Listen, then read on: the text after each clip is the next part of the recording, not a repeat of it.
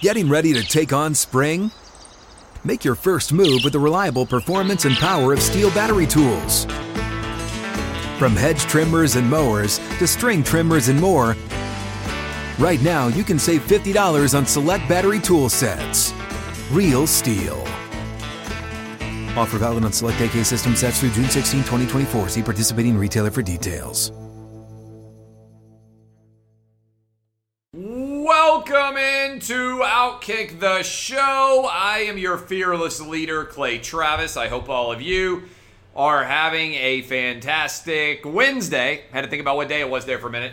Uh, wherever you may be across this great country or this great land, we have got much to dive into today. Uh, but I want to say right off the top, thank you for all the subscribers to the Outkick the Show podcast. We are surging up the iTunes rankings now that Outkick the Show is back as a podcast. Encourage you to go give us five stars. Uh, if you are listening to this on audio, thank you. If you're watching us on YouTube, you guys have the best comments out there Facebook, Twitter wherever you are consuming our content. Thank you. I will be and continue to be the voice of sanity in an insane world. Um, let's get right off the top here. Uh, the dumpster fire continues at ESPN as we speak. Uh, Rachel Nichols on the jump is attempting to maintain her career at ESPN, even though she's been outwoked. Even though Rachel Nichols has now lost her ability to host the NBA Finals, which is the biggest event that ESPN puts on its program every single year, the possible exception of the college football playoff. Uh, and this is going on ABC, so I do think it's the biggest event that ESPN does all year.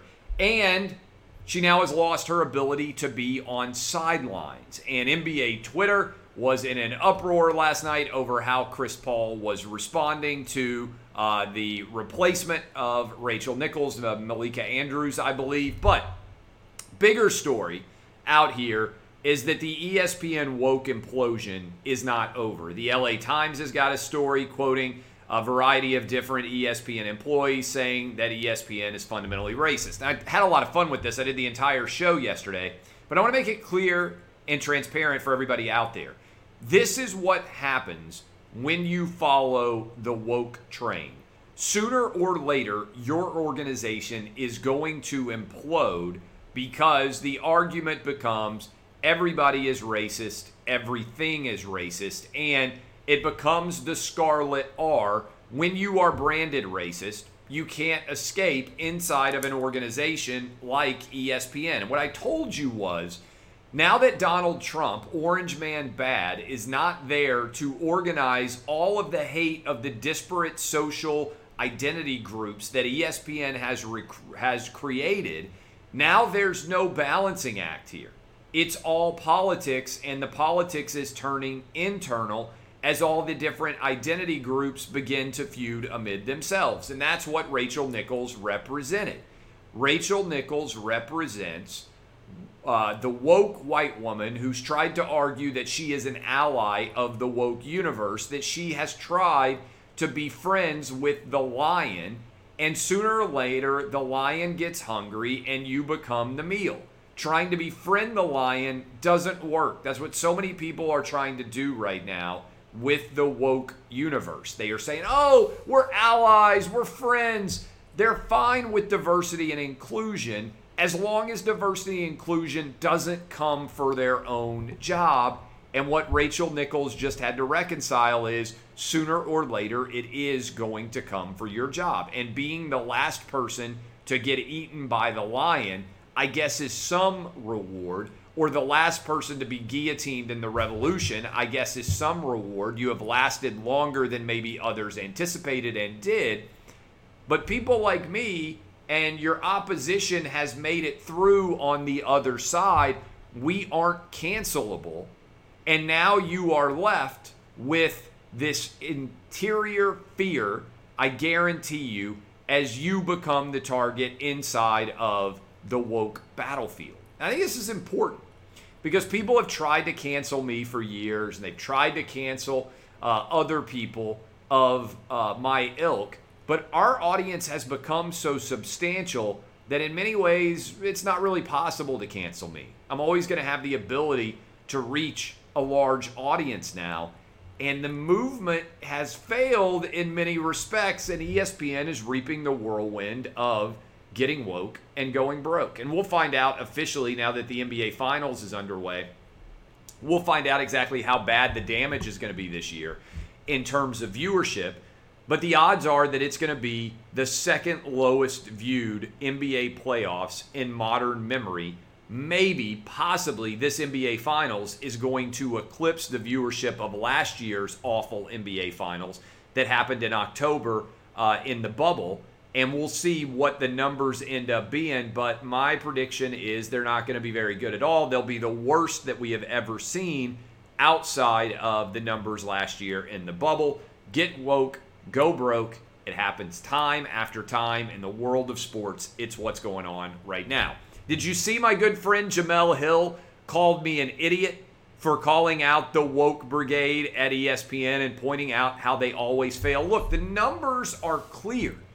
The woker you are, the more you fail when it comes to producing a substantial audience in the world of sports. The data does not lie. You fail if you decide that you want to be woke. Jemele Hill, failure. Bomani Jones, failure. Pablo Torre, failure. Uh, Rachel Nichols now, failure. Max uh, Max uh, Kellerman, failure. All of these guys fail when they are compared with other people in their line of work who are doing legitimately decent, interesting in the world of sports takes. Now, maybe off on your own, you want to found your own company Remember, Dan Le Batard founded his own company. I hope they do decent, but they said they wanted to be the counterpoint to Outkick, which is funny in and of itself because Outkick already is the counterpoint to everything that's going on in sports. If you're the counterpoint of the counterpoint, you're just back to being traditional sports uh, perspective. But Jemele Hill called me an idiot for pointing out a truth that her show failed because she wasn't that interesting and she wasn't that engaging, and the mass audience at ESPN didn't respond to her when she got a major promotion. Dan Le Batard's radio show failed on traditional radio. People weren't interested in listening to it. Maybe it'll do well as a podcast. I hope it does, right? Guys and girls doing well doesn't harm me. It just elevates the overall salary level, which ultimately works to my benefit. Uh, but I uh, welcome Jemele Hill. She's entitled to her opinion. She's welcome to come onto any of my platforms and tell me why I am an idiot. Make her argument in a coherent and intelligent way, and you guys can judge it for yourself. But when people attack me, uh, I'll, I'll give them uh, the credit of noting their attack. So Jemele Hill has called your boy uh, an idiot for my comments on the absurdity of woke sports and how everything is uh, going there. Want to tell you right now, uh, speaking of idiots, if your penis doesn't work, aka if you work at ESPN, uh, you should know that erectile dysfunction affects over half of all men, 100% of those who work at ESPN, but it doesn't have to make you feel like half of a man. Since 2017, my Dr. Hank has been making America hard again. My Dr. Hank helps you get low cost ED meds and overcome the psychological and emotional barriers to getting ED treatment.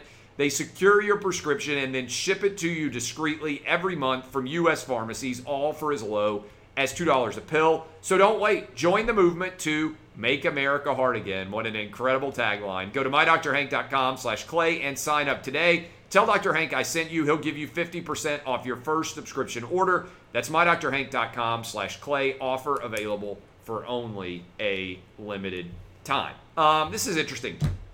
Donald Trump today announced that he was suing the big tech companies, Facebook and Mark Zuckerberg, Twitter and Jack Dorsey, uh, Google, uh, which owns YouTube, and their CEO Sundar Pichai, arguing that uh, they did not have the right to ban him from all of their platforms. And I think a lawsuit such as this is much needed. Donald Trump is on the right side of history here, since everybody wants to talk about the right side of history. And sooner or later, a case like this is going to rise, I believe, to the Supreme Court, and the Supreme Court is going to reassess their strategies as it pertains to the overall First Amendment jurisprudence in their jurisprudence in this country. I think New York Times v. Sullivan no longer makes sense uh, some 50 odd years after it was signed, almost 60 years after it was signed, in a social media era. And I have argued for a long time that Trump being banned and collusion occurring where every big tech platform simultaneously banned uh, Donald Trump is a major issue in the country that directly affects the foundation of First Amendment uh, discussion. Now, the challenge here is figuring out how companies like Twitter and Facebook, which have become our default town squares, apply the standard of speech given that they are not technically uh, the governmental entities. Now, there are some interesting arguments, right? One argument is that they're a common carrier and that just as your phone company doesn't have the right to tell you who you can call and who you can't call and to monitor everything that you say on that call, and just as your internet company doesn't have the right to tell you by and large that you can't go to certain websites,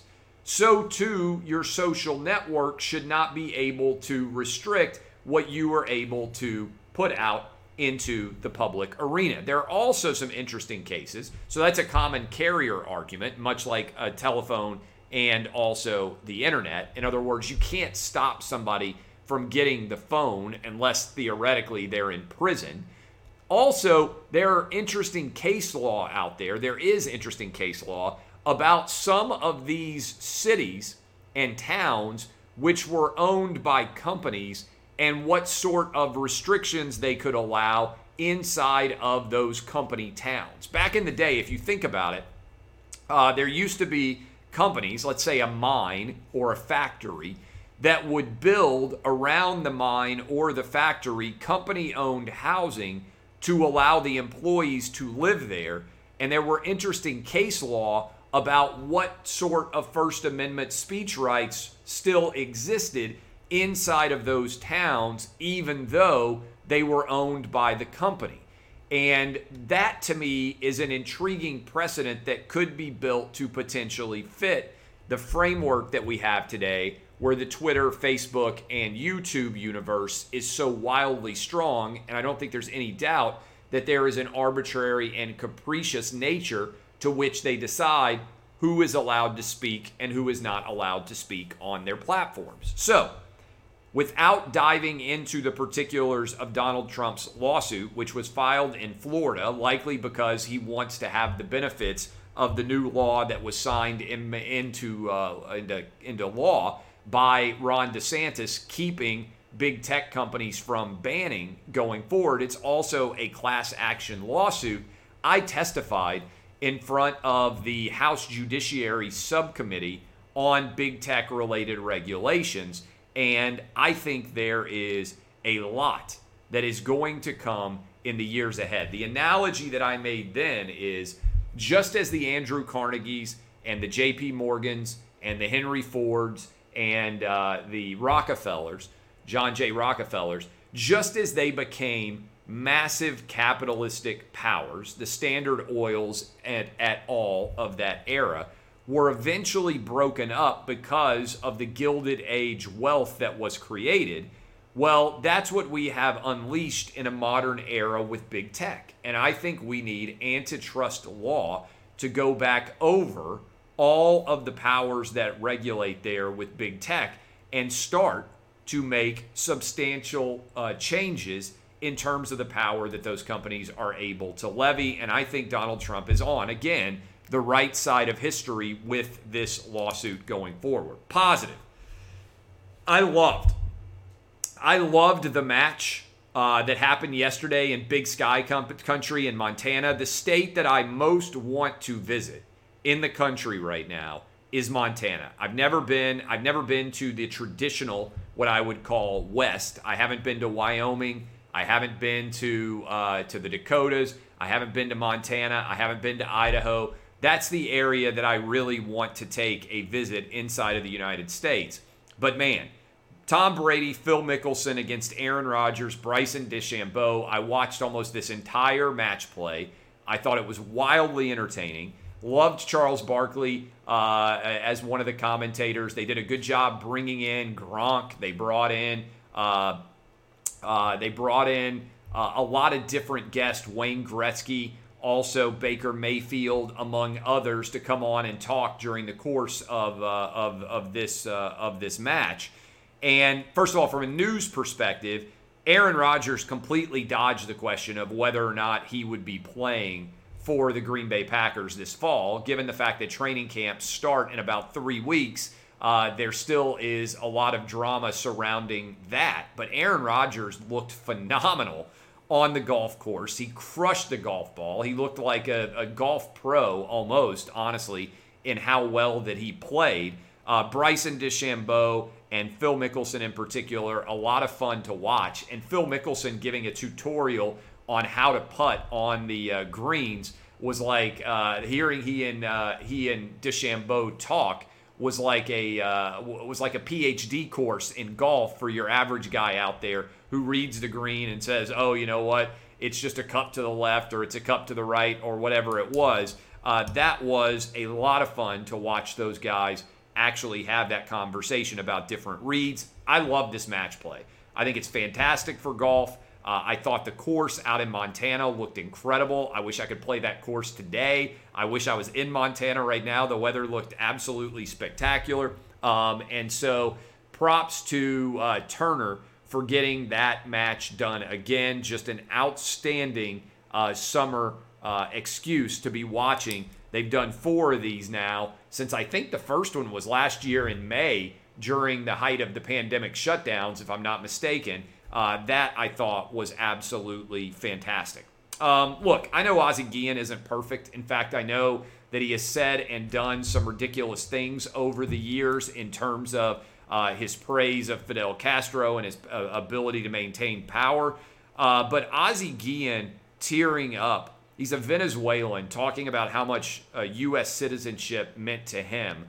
I shared it on Twitter early this morning when I got up right before I hopped on uh, Fox and Friends this morning.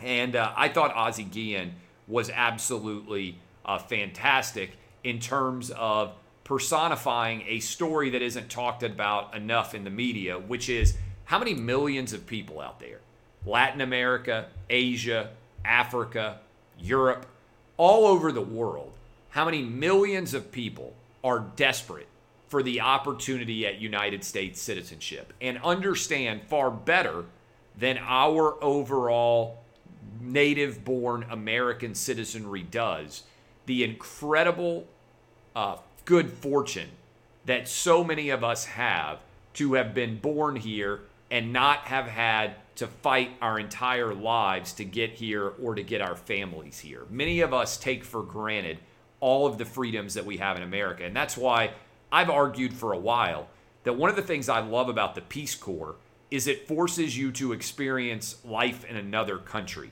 Many of the people who most vociferously criticize life in the United States have never lived anywhere else, and certainly have never visited anywhere where true poverty exists, where true lack of freedom exists.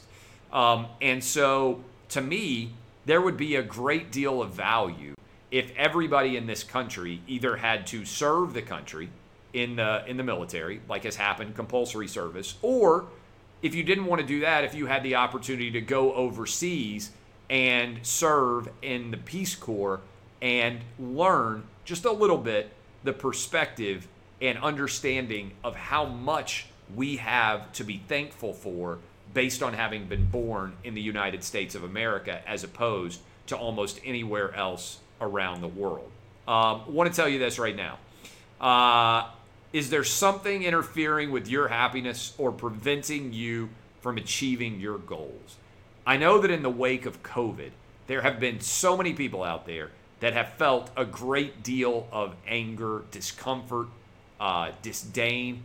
BetterHelp will assess your needs and match you with your own licensed professional therapist.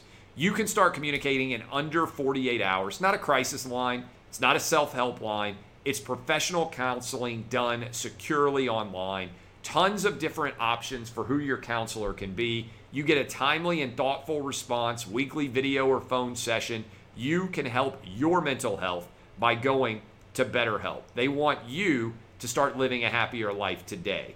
So you need to go visit betterhelp.com slash clay. That's better, H-E-L-P, BetterHelp, and join the over 1 million people who have taken charge of their mental health with the help of an experienced professional.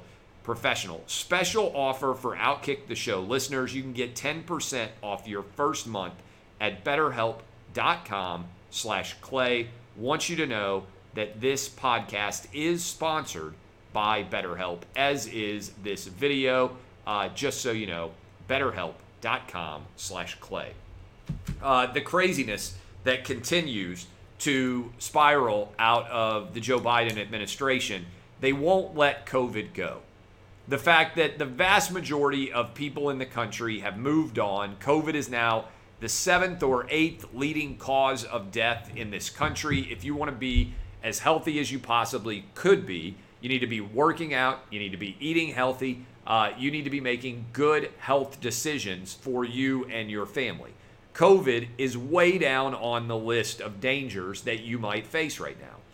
But the Biden administration will not allow COVID to ride off into the sunset. They now are talking about door to door vaccine checks. Remember, initially it was two weeks to stop the spread. That was all the way back in March of 2020.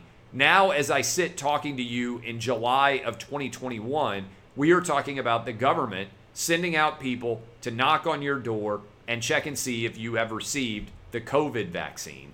This is madness.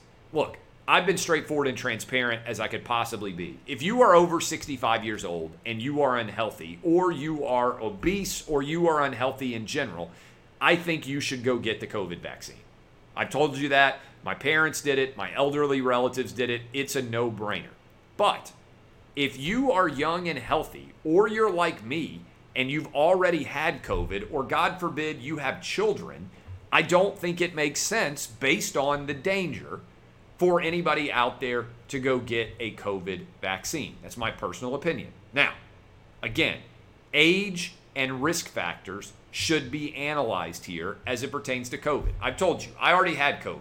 I had zero issues with COVID, as most relatively young and healthy people do. Okay? I tested positive for COVID.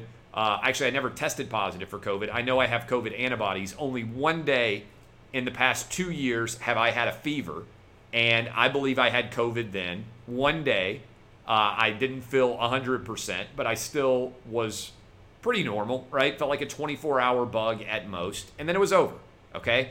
I still have COVID antibodies. But this idea that people might knock on my door and check to see if I got the COVID vaccine and encourage other people in my house to get the COVID vaccine, the idea that we want 12 year olds to be getting COVID vaccine, I've got a 13 year old. He's not getting the COVID vaccine. I've got a 10 year old. He's not getting the COVID vaccine. Six year old as well. I'm not anti vax. I believe in vaccines for illnesses that are dangerous to my children, but COVID is not one of them. Okay? Make your choices. The idea that the government's going to be sending out uh, people to knock on your door, to me, is absolutely madness. All right. I got television coming up here in a couple of minutes uh, at uh, 5 o'clock Eastern, 4 o'clock Central, 3 o'clock Mountain, 2 o'clock Pacific. That will be Outkick. Uh, sorry, that'll be Fox Bet Live. Lots of good news coming down from Outkick in the near future. Can't wait to share it all with you. But in the meantime, DBAP, unless you need to SBAP. My name is Clay Travis, and this has been Outkick, the show.